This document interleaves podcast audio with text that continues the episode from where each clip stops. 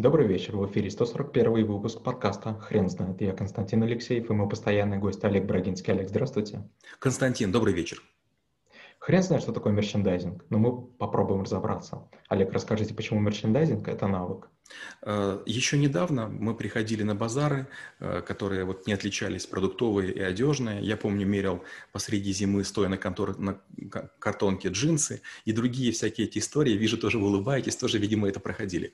Но как только появились большие магазины, супермаркеты, я, честно говоря, не думал, что они появятся на наших территориях, возникла проблема. Когда вы приходили на какой-нибудь рынок, скажем, в Одессе или рынок, там, скажем, где-нибудь в южных республиках, вы вдруг видели, как красиво выложены помидоры, выложены арбузы, как выложены, там, не знаю, такие остроконечные конусы специй. Идешь, и это просто, ну, прелесть. То есть Гранд Базар в Турции, посмотреть просто, как бы увидеть, как можно выкладывать товар, это просто удивительно.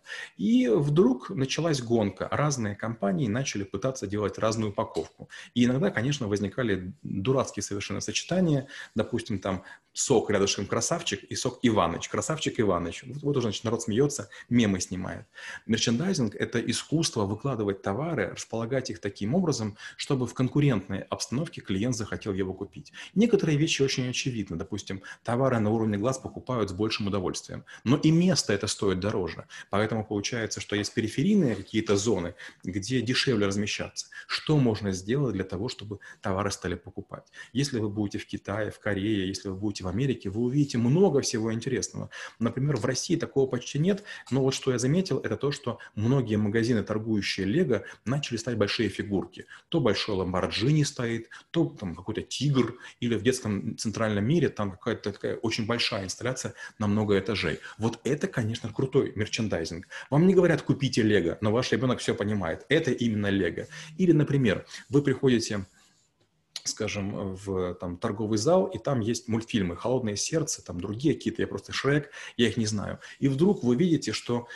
что-нибудь имеет форму, важную для этого мультфильма. Допустим, что-нибудь выложено в сердце, в виде сердца. Или, допустим, сымитирована голова Шрека из каких-нибудь там других маленьких элементиков, которые можно купить. И, безусловно, ребенок, видя знакомые образы, бежит и стремится это как бы получить. Или другой пример. С точки зрения этикета и стиля мы с вами говорили, что покупать комплект, допустим, перчатки или сумочка или туфли, это очень плохо. Но вы заходите в магазин даже невысокого уровня, и они пытаются сделать комплекты. Вот вам туфли, вот вам сумочка, вот вам платочек.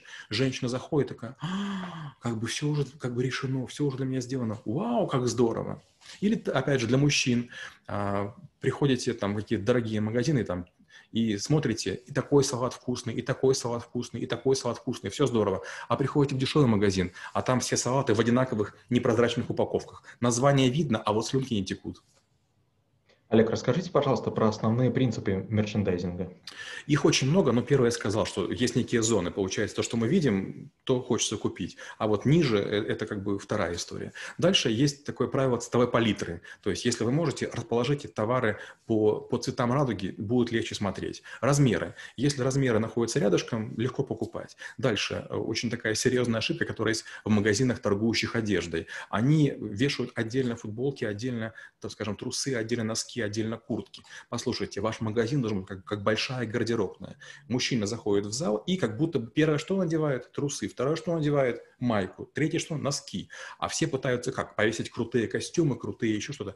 Ну, послушайте, ну нельзя спорить с логикой. Если вы сделаете магазин в стиле гардеробной, человек быстро понимает, куда ему идти. Или сначала, или в середину, или в самый конец. То есть или нижнее белье, или средний слой, или крайний.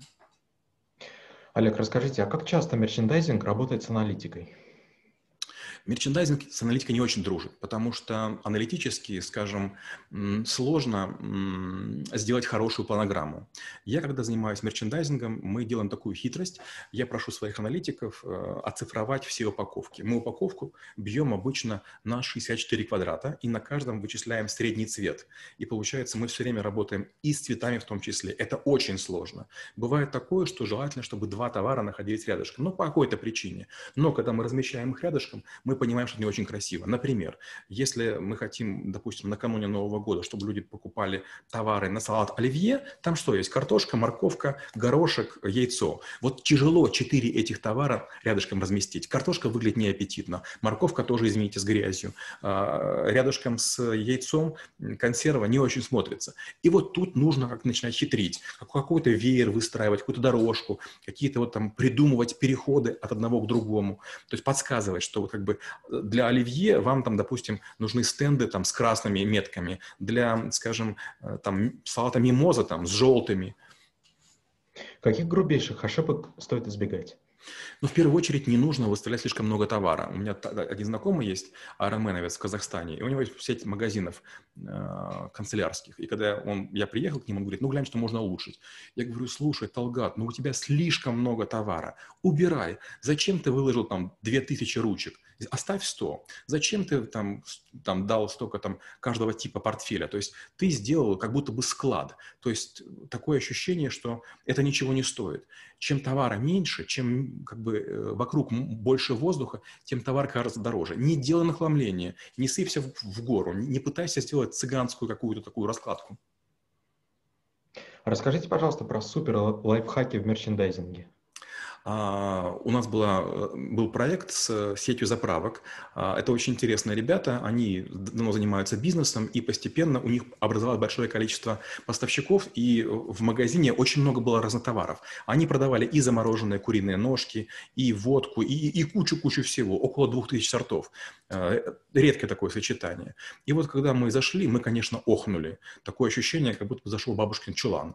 Продавец вам даст все, но вероятность того, что вы сами найдете, не очень высокая. И вот мы пытались изменить и мебель, и сделать раскладку. И когда мы сделали первые пилотные экземпляры, и пришел один из собственников, он сказал, насколько вы уменьшите наш ассортимент? Мы говорим, не насколько. Он говорит, быть такого не может. Взял листы распечатки, начинал пальцами тыкать, и мы молчим, стоим, а сотрудники его добывают все, и вот все на виду.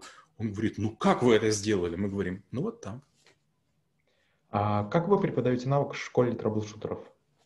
Как правило, когда мы ведем занятия, почти у всех учеников есть ручки и есть блокноты. И первое, что мы говорим, попробуйте разложить ручки и блокноты, как будто бы это две маленькие витрины. И вот один человек рассказывает каким-то образом. Мы не говорим плохо или хорошо, говорим следующему, а ты можешь улучшить? Он как-то делает. И в конце концов каждый поучаствовал, некоторые пытаются переложить, некоторые говорят, все устраивает, но потом мы обсуждаем, спрашиваем, а почему вы изменили расположение? А почему вам не понравилось? И вот люди начинают сыпать с разными догадками, и у всех вдруг понимается ощущение. Сколько клиентов, сколько мнений. Что же учитывать? Олег, спасибо. Теперь на вопрос, что такое мерчендайзинг, будет трудно ответить. Хрен знает.